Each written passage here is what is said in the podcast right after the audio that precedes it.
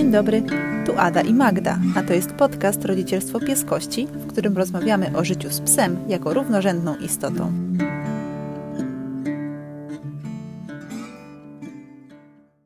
Hej. Cześć! To co, czas na nasz drugi wspólny odcinek po tych solóweczkach. O czym dzisiaj będziemy gadać? Przychodzimy z takim dosyć mocnym tematem, który wydaje się być w pewnych kręgach mocno tabu, czyli o takiej sytuacji, kiedy żyjemy z psem, który okazuje się wcale nie być takim wymarzonym psem, o którym myśleliśmy, który, który e, wydaje się nie spełniać naszych oczekiwań i z którym nie mamy takiej wymarzonej relacji. Co wtedy zrobić? Chciałobyśmy troszkę pogadać właśnie, jakie są wyjścia w tej sytuacji, e, jak można sobie z tym poradzić i na co warto zwrócić uwagę, bo może tak naprawdę niekoniecznie relacja jest problemem, tylko jakieś może nasze oczekiwania albo, albo w ogóle jakiś taki kulturowy wizerunek idealnej więzi z psem. Pogadamy sobie dzisiaj o tym. Tak.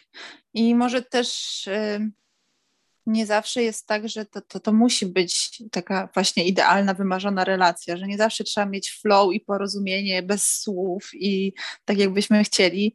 W sumie tak trochę jak też w relacjach międzyludzkich, nie? Nie zawsze są jednorożce i motyle w brzuchu, ale sobie idziemy razem przez życie i też możemy wiele radości czerpać z tej relacji.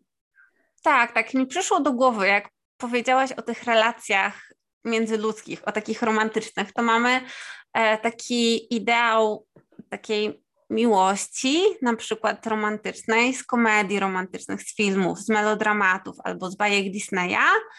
E, I on jest super powszechny i potrafi być super szkodliwy dla relacji. I myślę, że może już nie tak mocno zakorzeniony w popkulturze i w ogóle w naszej kulturze, ale też mamy taką, taki jakiś wizerunek idealnej więzi z psem albo też tego pieska przynoszącego kapcie, jak się wraca do domu.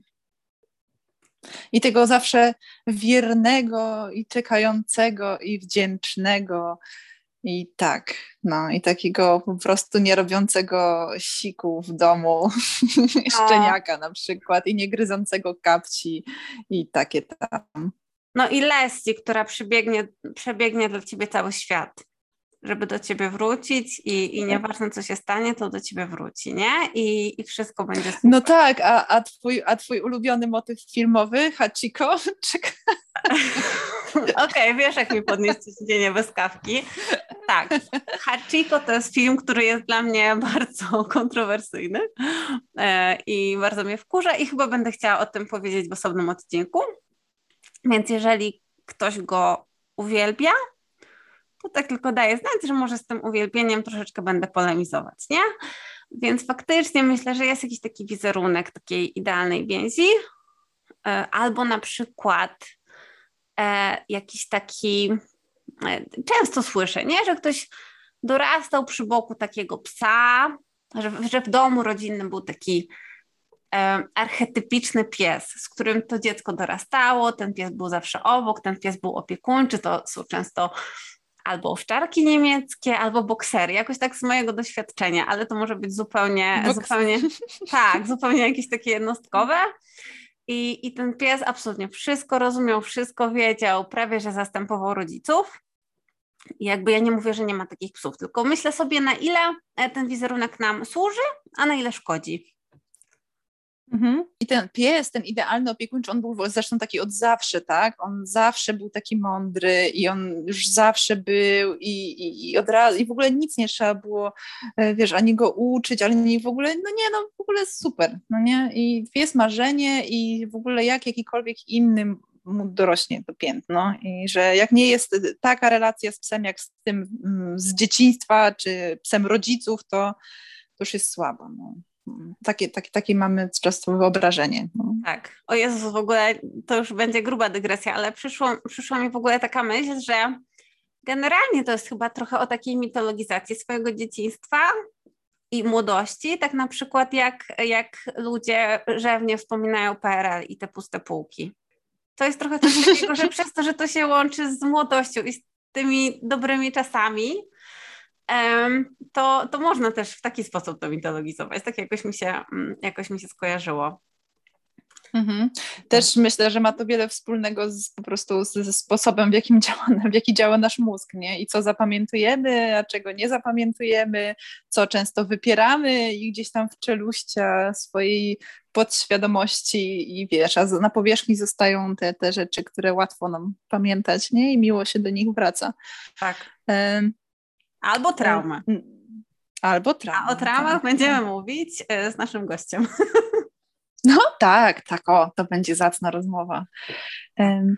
No i a propos właśnie też psa z przeszłości, to często też ja właśnie w swojej pracy z klientami miałam mm, takie, takie rozmowy na konsultacjach, mm, zwłaszcza jak ktoś na przykład zgłaszał się ze szczeniakiem, e, a wcześniej przez wiele lat miał w swoim życiu psa, który na przykład odszedł, nie wiem, mając 15 lat, albo i nie, ale jako dorosły pies, nie, nie chcę tutaj stereo, tak stereotypowo, ale często to mm, byli starsi ludzie, y, którzy tak mówili, właśnie, że mieli długo jakiegoś psa i teraz mają na przykład szczeniaka albo jakiegoś młodziaka no i tamten poprzedni pies, on był taki wspaniały i mądry i żadnych problemów z nim nie było, a ten nowy jest taki durny i szalony i w ogóle się kompletnie nie można z nim go dogadać, a ja proszę pani, miałem całe życie psy i wszystkie były super, a ten jest jakiś taki, kurczę, no, no nie da się, no nie da się. No. I ucieka, mm. i ciągnie, i gryzie. Mhm. W sensie podgryz. I skąd to może Ado wynikać? No i skąd to może Ado wynikać, że ten,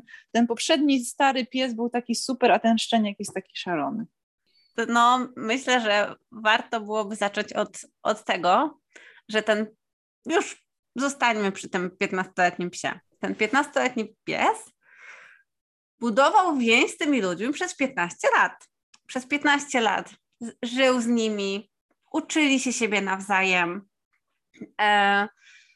I, I jakby, no nie oszukujmy się, że u schyłku życia tej energii jest dużo mniej. Oczywiście jakby e, dochodzą inne obowiązki związane z opieką nad starszym psem, ale tej, nie ma po prostu tego szczenięcego wariactwa. I warto też pamiętać o tym, że te 15 lat temu ci ludzie byli 15 lat młodsi. Czyli mieli więcej zasobów, więcej. I jeszcze i byli 15 lat młodsi i też umówmy się, jak dobrze pamiętamy rzeczy, które były 15 lat temu. No nie? Tak. może, może ten szczeniak też był taki szalony i też zeżarł nam ulubione kapcie, ale szczerze mówiąc, ja nie pamiętam, jakie miałam ulubione kapcie 15 lat temu, więc tak. jest spora szansa, że po prostu się nie pamięta tego, jak było na początku z tamtym psem. Zwłaszcza, no. że się nabudowały nowe dobre wspomnienia i też ten nasz obraz psa e, wymarzonego i idealnego, no plus te wszystkie rzeczy, o których mówiłaś wcześniej. Tak, i, bardziej I że to, że nie pamiętamy, to... Mhm. mhm. Te ostatnie dni po prostu wspólne, nie? Ten jakby ostatni czas mhm. i te emocje z tego ostatniego czasu są, są w nas takie bardziej żywe, nie? Że to wszystko było takie harmonijne, że, chodzimy, że chodziliśmy z tym tuptającym powoli pieskiem, już pewnie bez smyczy, bo on znał całą okolicę i tak dalej, nie? A tu się pojawia, pojawia jakiś taki po prostu niewydarzony mały Pokémon, który gryzie te buty, gryzie te stopy, gryzie te łydki, ciągnie, sika, robi kupę, yy, niszczy to tamto i jakby też myślę o tym, że dla starszych osób po prostu szczeniak jest bardzo obciążający. Jakby nie mówię, że dla każdej starszej osoby i, i tak dalej, ale ja mam 31 lat, a na myśl o tym, że miałabym teraz jeszcze tutaj dostać szczeniaka, to mam trochę tak, a nie, to ja chyba wolę to, że w swojej pracy odwiedzam szczeniaczki, mogę powąchać im brzuszki, ale wrócić do swojej spokojnej Bambi e, i nie wdeptywać w siki, nie? Jakby jedyna mokra rzecz, którą wdepnę, to ewentualnie kilka kropelek przy jej misce.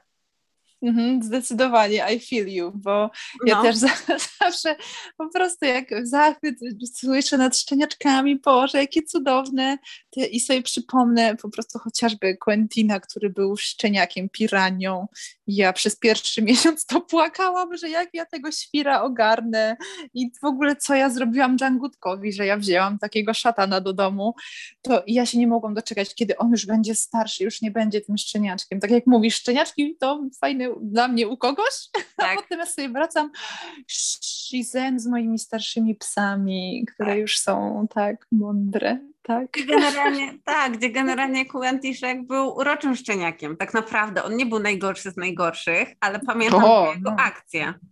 Czyli akcję z mhm. butelką na materacu i z baterią, nie? No, Dobra. Nie ma co dygresjować bardziej. No, także, także warto się zastanowić, czy to, to ten nasz brak jakiejś akceptacji i zrozumienia tych zachowań i tej relacji z naszym psem obecnym, czy nie jest właśnie obciążony trochę i naszymi wyobrażeniami e, takimi stereotypowymi o tym, jaki powinien być idealny pies, tak kulturowo, które mamy i z naszymi jakimiś doświadczeniami z poprzednim psem, czy nie, nie nakładamy takiej kalki. Często ludzie na przykład mają, nie wiem, czwartego psa z kolei, który się nazywa Misiek, tak? Misiek Aha. pierwszy, drugi, trzeci, czwarty no i to jest trochę creepy, no to, to już w ogóle nazywając psa tak samo, w ogóle przynosimy kalkę, że, że on ma być kontynuacją tamtego psa, tak? Tak. I, no, ale to nie jest naprawdę, to nie jest rzadkie zjawisko, że ludzie tak robią, nie? To prawda. Ja też troszkę myślę, że jakby w takim podejściu trochę mi brakuje ciekawości tego nowe, wobec tego nowego psa. I to, co mówisz właśnie o tym imieniu i o tym, że właśnie cały czas chcemy kontynuować kontynuować tego swojego pierwszego psa w innych psach, jakby dla mnie jest też o tym, że nie mamy trochę ciekawości tych następnych psów, tego czym one się może, nawet jaką one mają osobowość, co nowego mogą, czego na, nowego mogą nas nauczyć, nie? Tylko jakby cały czas gdzieś tam trochę taka osoba chce wpisać te nowe psy w tą kalkę, którą ma. Jakoś tak, a dla mnie po prostu poznawanie kolejnych psów i tego, co one chcą nam powiedzieć i tego, jakie są, to jest też taki dla mnie taki ogromny w ogóle kawałek związany z samorozwojem. Więc... Mhm. Pytanie, no. pytanie rodzi się w mojej głowie. Właśnie na ile mm, traktuje się psy jako, mm, no to o czym jest cały ten podcast, jako równorzędne istoty, które w ogóle mają te różne osobowości, mają te charaktery, są po prostu e, wyjątkowym zdarzeniem w historii wszechświata, no umówmy się, e, tak. tak? To, jest, to jest taka istota, która jest tu jeden, jedyny raz i się w tak nie powtórzy drugi raz taka sama istota i na ile my jako ludzie postrzegamy je w ten sposób. Nie? Znaczy, to jest to, o czym my w ogóle tak mówimy w tym podcaście, że, że, że w ogóle właśnie mieć tę ciekawość i odkrywać je i poznawać i no to o, o, tym, o tym to też jest, nie? I jejku, no chciałabym, żeby, żeby, żeby taki przekaz płynął w ogóle z tych naszych spotkań. Tak, tak. O tych po prostu kolejnych drogach z kolejnymi psami, nie? O kolejnych mm. przygodach z kolejnymi właśnie wyjątkowymi psami. Mhm. Mhm.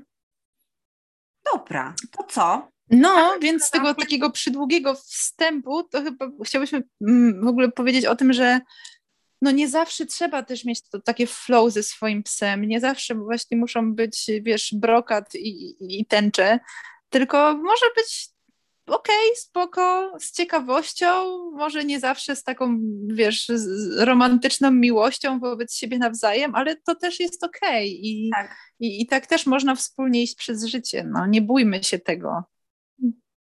Tak, tak, jakby y, zobaczmy, co w tej relacji jest super, a nie co jest w niej nie tak, że jest inna niż byśmy chcieli, nie? Mhm, ja też, ja też tak mocno wierzę w to, że mm, psy pojawiają się w naszym życiu, żeby dać nam jakąś konkretną lekcję, której w tym momencie swojego życia potrzebujemy.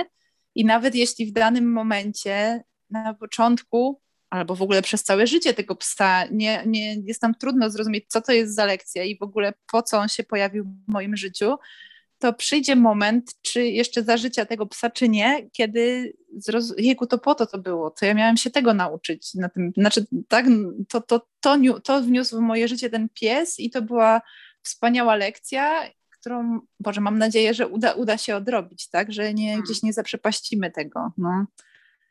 Że nic tak ja, bez no. powodu się nie dzieje. No. Mam, mam takie śmieszne uczucie, bo ja jestem dużo bardziej przyziemna, myślę, że Zosi takiej, dużo bardziej taka materialna, ale jak Cię posłucham, to mam ciary, więc jakby coś, coś tam mi porusza, nie? dociera do mojej, mojej jakiejś duchowej, duchowej dnia. O, mm, dobrze, to może mm, powiedzmy o tym, co jak już, już mm, odkryjemy i zaakceptujemy w jakiś sposób to, że ta relacja nie jest y, powiedzmy tak w cudzysłowie y, idealna i taka schematycznie perfekcyjna, to co można zrobić, żeby jakoś lepiej nam się funkcjonowało i żebyś trochę złapać więcej luzu i więcej wiatru w żagle w tej, tej, niedos w tej niedoskonałej relacji z psem? Dla mnie w ogóle taką rzeczą, która mi daje duże poczucie bezpieczeństwa i od tego wyjdę, to jest wiedza i zrozumienie. Czyli to, że my zrozumiemy, dlaczego ten pies taki jest, nawet jeżeli to nam się nie podoba, to warto wiedzieć właśnie dlaczego, żeby nie było on taki jest, bo coś się nie udało, albo on taki jest, bo robi mi na złość, albo on taki jest, bo mnie nie lubi. I myślę, że właśnie w takiej sytuacji dobrym rozwiązaniem jest sięgnięcie po profesjonalne wsparcie. Czyli mhm. wezwanie, znaczy jakby mm, wybranie się, chociaż to zwykle behawiorysta się wybiera do nas, e, właśnie odezwanie się do psigoterapeuty, który pracuje w takim nurcie e, skupionym na komunikacji i na zrozumieniu psa, a też nie wpisaniu go w schemat, nie? Więc ja mhm. myślę, że, że tutaj po prostu ktoś, kto pomoże nam zrozumieć tą relację, pewne zachowania, to, to może być dobry punkt wyjścia. Co o tym myślisz? Tak, bo myślę, że tak, no, no masz rację, dlatego że y, ciężko jest, y, no moglibyśmy szukać na własną rękę, y, no chociażby tak o to, o czym mówiłam w, w, pierwszym solowym odcinku, dowiedzieć się, zacząć szukać czegoś o typie psa, którego mamy, czy o rasie, którą mamy. I może to nam pozwoli trochę zrozumieć y, te zachowania, które prezentuje nasz pies i jak się zorientujemy i zrozumiemy, że to nie jest y, jego zła wola, tylko jego instynkt, y, to będzie nam łatwiej, ale często to szukanie na własną rękę jest trudne, zwłaszcza gdy nie wiemy za bardzo, gdzie szukać i czego szukać, bo w tym mm, oceanie internetu jest wiele sprzecznych informacji, więc to może być trudne, e, ale też mm, spojrzenie kogoś z boku, kogoś z zewnątrz, kto ma e, profesjonalną wiedzę, e, jest bardzo świeże i właśnie nie jest obciążone i naszymi schematami widzenia świata, i naszymi właśnie jakimiś rzeczami, które niesiemy z przeszłości i które sprawiają, że patrzymy na świat tak, a nie inaczej. To mi się bardzo łączy z, z taką terapią y, ludzką, tak? Jak się idzie do psychoterapeuty ze sobą. I na początku może ci się wydawać, ale Boże, no co on mi powie, tak? Co nowego? A się okazuje, że zada, nie wiem, dwa, trzy takie pytania, które z jednej strony myślisz sobie, Boże, jejku, no ja w ogóle o tym nie pomyślałam, przecież to jest takie oczywiste, no ale właśnie przez to, że jesteśmy uwikłani w tę sytuację, trudno bardzo jest nam zauważyć te oczywiste oczywistości. Jak ktoś z zewnątrz i mający wiedzę i doświadczenie wyłapie je w trzy sekundy. Mm, ja tak na przykład miałam, y, o tym też na bank będzie odcinek a propos relacji dziecko i pies. Hmm. E, bo tutaj miałam bardzo, moja duma psychoterapeuty była bardzo, bardzo, bardzo ucierpiała, bo to była strasznie trudna relacja między moim Fryderykiem a moimi chudymi. Mm, no i ja się zwróciłam o pomoc do psychoterapeutki dziecięcej i to, co mi powiedziała, z jednej strony nie było odkrywcze, tak obiektywnie rzecz biorąc, a z drugiej strony to było dla mnie odkrycie mojego macierzyństwa i moje, zarówno macierzyństwa psiego, jak i macierzyństwa dziecięcego. Wow. i od tej konsultacji ich relacje po prostu to jest jakieś o 180 stopni się zmieniły. I, i właśnie fakt, że po prostu zgłosiłam się do kogoś, kto spojrzał z zewnątrz, bez całych uwikłań i moich oczekiwań wobec tego, jak powinno być, więc y, dlatego ci terapeuci są naprawdę ludźmi, którzy, którzy mogą pomóc zrozumieć tę relację i popracować i zauważyć te słabe strony i popracować nad relacją. Mhm. Mm. Dzięki, dzięki Ci za tą historię. E, tak, bo to jest właśnie bardzo ważne. Ja na przykład też nie chciałabym pracować behawioralnie z moim własnym psem, bo za bardzo go kocham, mhm. a jakby miłość nie, e, nie daje jasności w takich sytuacjach, nie? Mm. Więc, e, więc dokładnie tak. Dobra. No ale to wiesz, to tak samo jak jest, nawet wiesz, to jest etyka zawodu terapeuty, tak? Że nie, nie, konsultujesz e, swojej rodziny, swoich tak. znajomych i siebie samego, nie? Bo, no, no bo to tak. po prostu się nie składa. Mm, co jeszcze może e, podpowiedzieć taki terapeuta, oprócz na przykład właśnie pogadaniu o, o cechy ras, rasy na przykład psa, czy tam typu psa, którego mamy, mm, może nam pomóc znaleźć na przykład mocne strony tego psa, tak? Bo często jak jesteśmy w tej relacji takiej niedoskonałej i która nam ciąży, już trudno nam w pewnym momencie zobaczyć jakieś pozytywy. Tak, zawsze hmm. tak, widzimy już ciągle te, nie wiem, na przykład po podgryzaną smycz z, z ekscytacji, nie? Albo um, no albo gdzieś tam słyszymy tylko to szczekanie, a nie widzimy na przykład tego, jak pies się pięknie komunikuje z innymi psami, jak jest wrażliwy, nie? Jakby e, właśnie te, te trudności mogą bardzo przesłonić te mocne strony. I tutaj albo właśnie pomoc profesjonalisty, albo też troszkę też taka zmiana swojego myślenia. Takie, kurczę, a co w nim jest super? Co w tym się jest fajnego, nie? E, I, i to może też nam pokazać um, po prostu z, zmianę tej optyki, z tego patrzenia na złe strony i na problemy, poszukanie czegoś dobrego w tym wszystkim, nie? I skupienie się jakieś na tym. I może właśnie mm -hmm. taki punkt wyjścia od tych dobrych rzeczy. Hmm? Mm -hmm. I często też właśnie dzięki znalezieniu tym, tych mocnych stron psa, może dojdziemy do wniosku, może okaże się, może zrozumiemy, że tak naprawdę problem, problem, który mamy, który uważamy, że mamy, wcale nie leży w psie, że on jest jakiś właśnie dziwny, mm, nie wiem, nadpobudliwy czy coś, tylko że może problemem, problem jest trochę w tej relacji między, właśnie między nami, że gdy e, popracujemy bardziej nad właśnie czy komunikacją, czy wzajemnym zrozumieniu, no z naszej strony na przykład w byciu bardziej zrozumiałym w komunikacji wobec swojego psa i byciu bardziej otwartym na jego potrzeby, okaże się, że to problem nie był w psie, właśnie tylko w relacji. No i, i to też dużo zmienia, bo przestajemy przerzucać y, tę odpowiedzialność y, za, za to dość trudne wspólne życie tylko na psa. Tak, tylko patrzymy mm. po prostu na całość. Albo w ogóle ja bym takiej pracy nad relacją, co jest w ogóle trudne, nie? Bo u nas w kulturze myślenie o, winy, o winie jest takie dos, dosyć e, powszechne, ale w ogóle kategorie winy. Czy ja to jest wina, że tak jest, nie? E, tylko trochę mhm. skupiłabym się na jakimś takim rozwiązaniu, spojrzała też na siebie, czy na przykład to nie jest taki, taka historia, że okej, okay, pies jest wymagający, ale w takim dobrostanie dalibyśmy sobie z tym radę i mielibyśmy radość z tej relacji, ale jesteśmy tak przemęczeni albo mamy tak niezaspokojone jakieś potrzeby, czy z powodu psa, ale też może po prostu z powodu tego, jaki jest dzisiejszy świat. I pies był po prostu tą cegiełką, która zabrała nam już te resztki zasobów. I jesteśmy w takim wyczerpaniu, nie? W takim wyczerpaniu, które nie pozwala nam cieszyć się z tej relacji po prostu. Mhm. No, to jest mega ważne właściwie we wszystkich relacjach, nie? Żeby mm, zadbać najpierw o, o siebie, y, o napełnić swój kubeczek,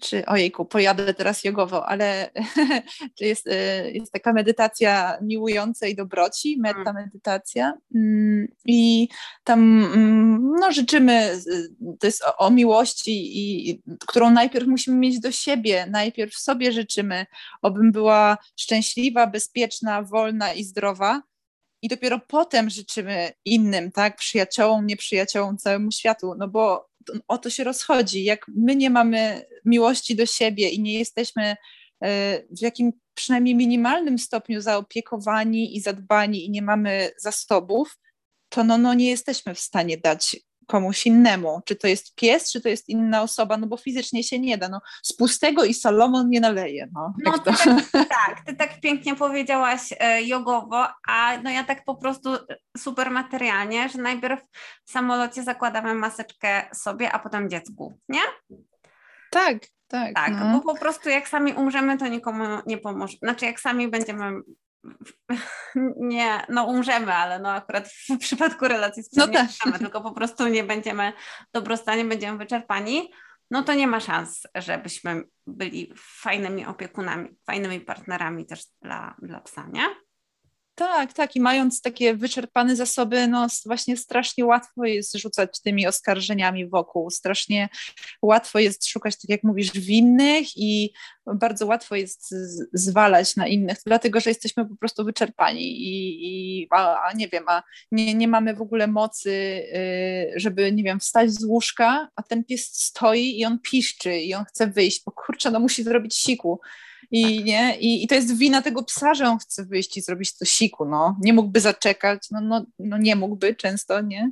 Ale tak. tak naprawdę to nie chodzi o to siku psa, tylko chodzi o to, że, że jesteś w takim stanie, że nie możesz się podnieść z łóżka i, i to, więc też miejmy taką czułość i otwartość e, i uważność na, na siebie, nie? Czy, czy w tej całej trudnej sytuacji to nie chodzi o mnie i może psiterapeuta owszem, ale może gdzieś wcześniej albo równolegle, może ludzki, hmm. żeby, żeby siebie zaopiekować. Tak, ja też nie jestem ale mamą, też, ale... Mhm. Mhm, mhm. Dobra, ja nie jestem mamą, ale znam dużo mam i znam dużo dziecięcych psycholożek raczej niż psychologów. E, I jakby cały czas jest, jakby słyszę proś o pomoc, proś o pomoc, jakby daj sobie też mhm. pomóc, nie?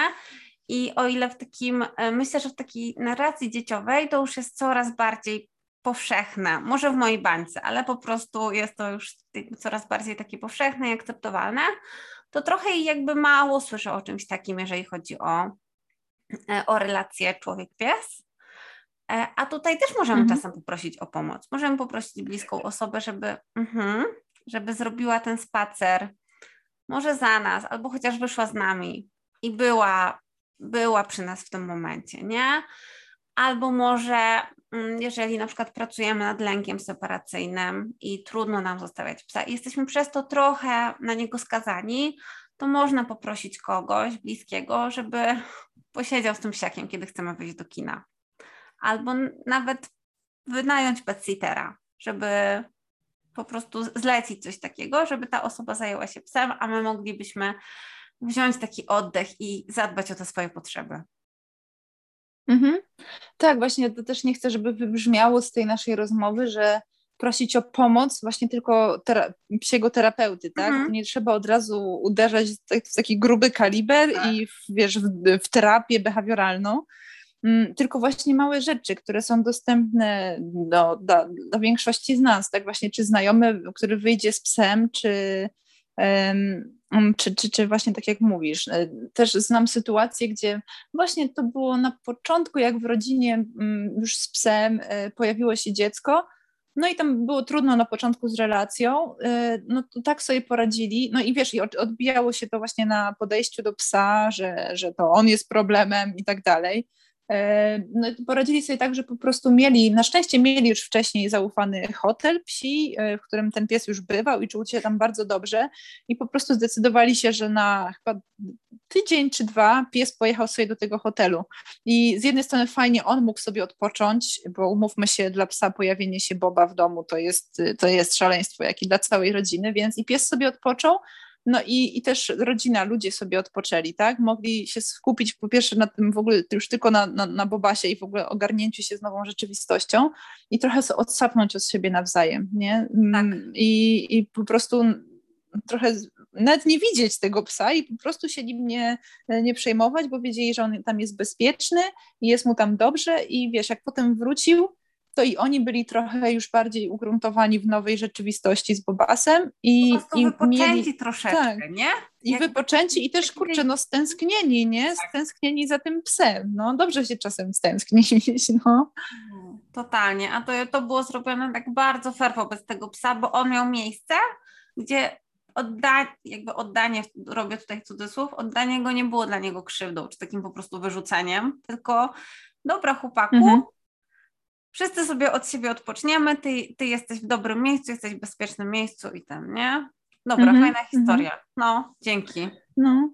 E, no, ja też mam taką akurat swoją historię, że to było trochę mm, nieco z innej perspektywy, to a propos właśnie relacji znowuż mojego Fryderyka z psami, jak już było tak bardzo trudno, e, to ja poprosiłam mojego męża Jarosława, Jaro, proszę Cię, ja potrzebuję być e, Mm, bo często jest tak, że ja po prostu wychodzę z psami i, i z Fryderykiem y, tak, na spacery, no i to nie są takie spacery moje wymarzone z psami, no bo jednak muszę jeszcze mieć oczy na Boba, y, a jest on po prostu księciem chaosu i w ogóle dużo się wtedy dzieje.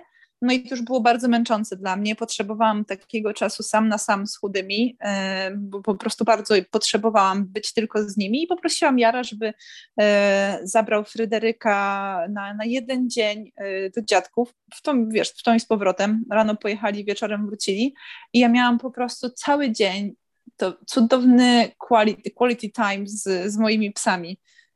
Taki, to był taki czas trochę jak w poprzednim życiu, nie? Przed Bobasem że e, sobie po nic nie robiliśmy. Poszliśmy na mega długi spacer w dzicz i było tak relaksująco i było tak, tak, tak kurczę, tak, tak fa fantastycznie I, i to nam mega, widziałam, wszystkim napełniło, znaczy mi i psom napełniło ten kubeczek takiego, no byliśmy, w ten sposób byliśmy też ze sobą stęsknieni, no, tak, takiego, e, e, to, to gdzie, to, to zmęczenie tą sytuacją, że i psy i Bobas doprowadziło do tego, że ja się często denerwowałam na chudych, nie wiem, Quentin gdzieś poleciał na spacerze, co jest dla niego normalne, a dla mnie to już zaczęło być problemem, tak, i zaczęłam się na niego wkurzać, że to jest jego wina, że on nie wraca, nie, a się okazało, że po prostu ja byłam już tak przebodźcowana i przestymulowana, już musiałam tyle uwagi oddawać przestrzeń, że już mnie to zaczynało denerwować. A się okazało, że właśnie jak mieliśmy ten jeden dzień, gdzie byliśmy sami, to miałam czas odetchnąć i zauważyć, że to nie, że to jest dalej mój Quentin i że on robi to, co zawsze i że ja to w nim kocham i, i to było mega, mega ważne, ale po prostu poprosiłam, no jakkolwiek brzmi proszenie o pomoc ojca dziecka, to no. już jest, to nie o to chodzi, ale po prostu tak e, się dogadaliśmy z Jarem, żeby on tak zarządził, po prostu wziął Bobasa, zarządził nim, oni sobie, to też było fajne, byli razem, a ja mhm. sobie byłam mm, z chudymi, nie? No ale jak tak sobie myślę o tym, że, że wychodziłaś na spacer z całą trójką i było tego wszystkiego dużo, dużo, dużo i, i, i jakby pojawia się pewne takie napięcie i takie może nawet bardziej nerwowe reakcje, jak chcesz to wszystko ogarnąć, to trochę też się nie dziwię Kłęciszkowi, mhm. że on sobie chciał zbiać na chwilkę i mm -hmm. tego chaosu, nie? Jest, Oj tak. No, to też jest w sumie okej. Okay. Dobra Magda, no. a tutaj, y, że tak powiem, zrzucę bombę. E, co myślisz o czymś takim w sytuacji, kiedy bardzo się nie dogadujemy z psem i bardzo go nie lubimy na przykład, e, o oddaniu mm. psa, o znalezieniu mu, mu nowego domu? Mm. Myśl, znaczy wiem, że y, znaczy jest to opcja. Y, znam jeden czy dwa przypadki takie y, osobiście, gdzie to się okazało jedynym słusznym mm, rozwiązaniem, mm, dlatego że wspólne po prostu życie y, psa i jego właścicielki. Akurat teraz myślę o jednym przypadku, to już było, oni tak toksycznie na siebie działali e, i pomimo wsparcia i terapeuty psiego i różnych innych y, ludzi, e, no nie, nie była w stanie ta osoba zaakceptować tego psa. On był trudnym psem i mm, no, no to, to, oni nie byli dla siebie ewidentnie. I raczej nie było, yy, znaczy to, to było tak, też nie, nie była to bardzo, to nie była pochopna decyzja o oddaniu psa, yy, tylko to była, najpierw była próba naprawy relacji, była próba mm, jakiegoś ogarnięcia się wspólnego, ale to tak bardzo nie szło i ta dziewczyna była tak nieszczęśliwa, I e, no, no nie, to tak się odbijało na jej dobrostanie psychicznym, a co za tym idzie też psa, że wtedy to było jedyne wyjście i fajnie, bo udało się znaleźć mu e, właśnie spoko dom mm, i, i dobrze, oboje wyszli z tej sytuacji e, bardzo w, dobrym, w dobrych kierunkach sobie poszli. Także jest to strasznie trudne, myślę, ale czasami jest to jedyne rozwiązanie. Dobra, czyli w ogóle nie mówimy o takiej sytuacji, ok, wkurza mnie mój pies, oddam go do schroniska albo wywiozę do lasu, nie? Tylko o takiej sytuacji mm-hmm. faktycznie, e, mimo tej pracy nad relacją i, i prób naprawienia jej, to dalej nie gra. I jakby obie strony czują się źle, nie? Po prostu obie strony czują się źle, e, bo pies wie, no jakby pies wie, że się go nie lubi. Pies wie, że się jest na niego złym albo że się ma go mhm. dosyć, nie? Więc jakby on też to czuje. I też myślę o skuteczności takiej pracy terapeutycznej w przypadku, kiedy, mm, kiedy jest tyle napięcia w relacji. Czy w ogóle, wiesz, ktoś może wykonywać zalecenia, ale jeżeli jest tyle napięcia, to trudno jest, żeby to było tak naprawdę terapeutyczne, nie? Mhm. No i tak jak mówisz, jakby z Twojej historii słyszę, że nie, nie, no, nie Twojej osobiście, ale z historii, którą opowiedziałeś, słyszę, że tutaj faktycznie gdzieś tam um, ta, to oddanie psa było przeprowadzone w taki sposób fair wobec niego, czyli że, um, że on mógł zostać w tym domu, w którym jest, do momentu znalezienia następnego opiekuna, nie? Że tam nie było jakiegoś wywożenia do schroniska tak. czy, czy oddawania gdzieś, nie? Mhm. Mhm. Dobra. No. Czyli no, no jest tak, że można, można zrobić to etycznie, tak? Oddać psa, ale właśnie wciąż dbając o jego dobrostan, nie? I no nie wiem, może ty masz takie, nie wiem, z, z adopcjami takie, masz takie doświadczenia, że właśnie ktoś e, od, szukał domu dla swojego psa i ty w tym jakoś uczestniczyłaś? Coś, coś...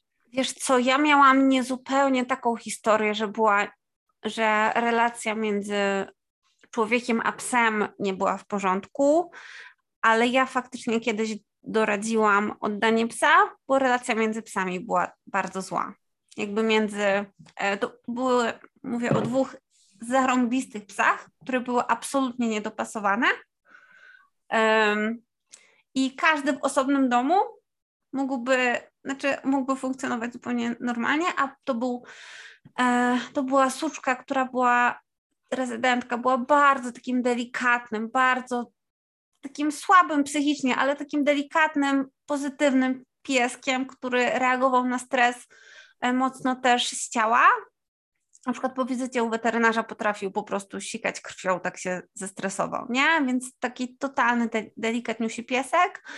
E, i do niej trafiła słuczka, która miała mm, bardzo mocny charakter, bo była e, osobą, która żyła z alkoholikiem, z osobą bezdomną, więc jakby ona musiała sobie wszystko załatwić sama, więc miała mocny charakter, fajnie się komunikowała i wszystko, ale po prostu e, też przy tych warunkach mieszkaniowych tam było bardzo dużo napięcia i myślę, że zanim pojawiłyby się efekty pracy, to tamten rezydentka mogłaby się po prostu rozsypać psychicznie i fizycznie. Nie? I faktycznie mhm. to było tak, że, mm, że z opiekunami po takiej długiej rozmowie e, jakby oni podjęli taką decyzję, bo to jakby też nie była moja decyzja. E, I ta suczka trafiła do super domu i jakby rezydentka była szczęśliwa, tamta suczka też była szczęśliwa, więc to też się super skończyło, nie? E, I wiem, że jakby nie, nie zupełnie mówię o takiej historii dopasowania, niedopasowania psa i człowieka, wiem, wiem, e, ale chodzi o to, że po prostu można to zrobić fair. Mhm. No nie, no to, to niezależnie, czy tam, to, to twoja historia też jest jak najbardziej do, do tej sytuacji, właśnie kwestii oddania psa dla Mm, żeby zapewnić dobre życie, czy to dwóm psom, psom które tak. trzeba było rozdzielić, czy człowiekowi i psu, którzy no, nie mogą funkcjonować razem w, w jakiejkolwiek mniej więcej z jakiejś harmonii. Tak, ale e, zobacz, Także, jak, mhm, mhm, jak mówię o niedopasowaniu psów, po prostu to było super niedopasowanie i ja jako gdzieś tam no, terapeutka, behawiorystka to widziałam, to tak samo może być niedopasowanie psa i człowieka. Po prostu takie mhm. charakterologiczne, takie, takie totalnie nie. Nie? Mhm. mhm. To po prostu może się wydarzyć. I, I z tym, i są po prostu na to wszystko rozwiązania. Chyba to ch chciałybyśmy, żeby, e, żeby to jakby, żeby był taki wniosek z tego odcinka, że mm, byśmy nie, jeżeli słuchają nas osoby, które mają poczucie, że są w takiej relacji, że są rozwiązania, nie jesteście w tym uwięzieni. Po prostu można coś z tym zrobić. Mhm. Tak, no i że właśnie nie jesteście sami w tym, nie? Na, na pewno nie jesteście jedyną osobą, która jest niedopasowana ze swoim psem. Jest y, was i nas więcej. E, są osoby, które mm, mogą Wam pomóc i niekoniecznie właśnie profesjonalni e, terapeuci, ale też bliskie osoby. E, są też na przykład, nie wiem, może to być nasz znajomy, który kurczę lubi naszego psa i wspólny spacer z znajomym nam otworzy jakąś klapkę, że kurczę, jak ten pies, nie wiem, robi to czy tamto, czego my sami tak. nie zauważyliśmy, tak, a ten nasz znajomy to zauważył. Mm, więc no, nie jesteście sami i nie jest to absolutnie jakiś, nie wiem, powód do wstydu, tak? Nie mieć y, idealnej relacji z psem i, i no i mm, jako, niech będzie to ostatecznością poprzedzoną próbami naprawy relacji albo poprawy, albo zrozumienia, ale, ale jest też opcja, że po prostu, żeby, żeby się rozstać z psem, tak? Znajdując mu dom, y, wiesz, gdzie, gdzie, gdzie będzie on szczęśliwszy, i, a my będziemy też szczęśliwszy bez niego. I to też jest opcja. I też żaden wstyd to zrobić. Tak. Hmm. Tak, bo to jest takie dbanie też o obie strony po prostu, nie? Mhm. Hmm. No takie po prostu no, czasem lepiej się rozwieść, no, niż być uwikłanym w ten związek po wsze czasy. Tak. No. Właśnie myślę o tym, że pies e, tak jakby jest trochę na styku bycia dzieckiem, bo jest pod naszą opieką i bycia mhm. partnerem, więc wiesz, jakby t- łatwiej jest się rozwieść niż oddać dziecko, nie? Więc ja myślę, że to jest gdzieś tam takie na styku. Mhm. E, wiem, albo pojechałam i, i, ktoś się puknie w głowę, jak to słyszę, ale jakoś tak mi przyszło. No coś w tym jest. Ja jeszcze chciałabym tylko tak e, też rzucić, że E, właśnie może nie, trochę o naszej skłonności do szukania winnych. Mm, fajnie, znaczy zachęcałabym też, żeby sobie zrobić taki mały rachunek sumienia, czy wszystkie te kamyczki, a propos właśnie trudności relacji i trudności tego wspólnego życia są w koszyczku naszego psa? Czy może też jest coś z naszej strony nie tak? Czy zastanowić się, czy my zawsze jesteśmy fair? Czy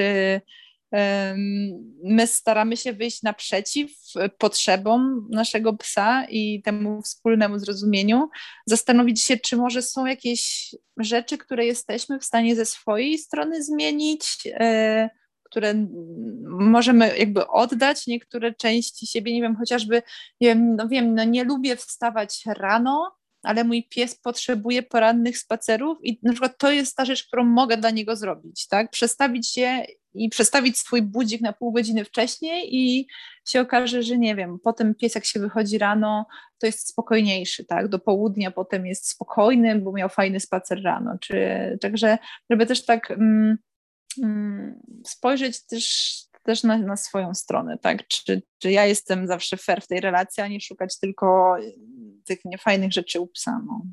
To, to jest trudne, no, trudno no, jest. To, co powiedziałaś, to mhm. jest dla mnie nie o szukaniu winy, tylko o szukaniu przyczyn, po prostu. No. Mhm. O jakimś takim, po prostu jakimś, o takim uczciwym podejściu do sprawy, nie? Tak mm. myślę. No, no. Tak, to jest tak, to jest ważne, bo, bo, bo to jest tak, że relacja jest obustronna. I, I oprócz oczekiwań warto też właśnie też spełnić te pewne psie oczekiwania, nie? Mhm. E, Co się pięknie wiąże z tym, o czym mówiłyśmy na początku, tak myślę, że to może być dla nas trudne widzieć tę relację jako obustronną i trudne może być dla nas patrzenie na oczekiwania psie, jeżeli nie widzimy w tym psie tej istoty, która jest osobną jednostką, z osobną osobowością i charakterem, i temperamentem, i oczekiwaniami. Więc jeżeli to się tak pięknie łączy w całość, że jak zobaczymy w tym psie kogoś wyjątkowego i ciekawego, to może łatwiej nam będzie zauważyć też tę dwustronność relacji i pracować w ten sposób.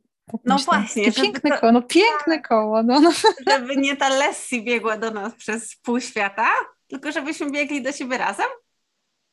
No, ja? żebyśmy się gdzieś tam spotkali. No, no, no. Mhm. Coś tam. Ach, no. Dobra, to co, to chyba trzeba kończyć, bo to Mega tak nam się koło ładnie skończyło, że aż wypada tu skończyć. No, no dziękuję Ci bardzo. No, dzięki. Pa. I to już wszystko na dziś. Dziękujemy, że byliście z nami. Do usłyszenia w kolejnym odcinku podcastu Rodzicielstwo Pieskości.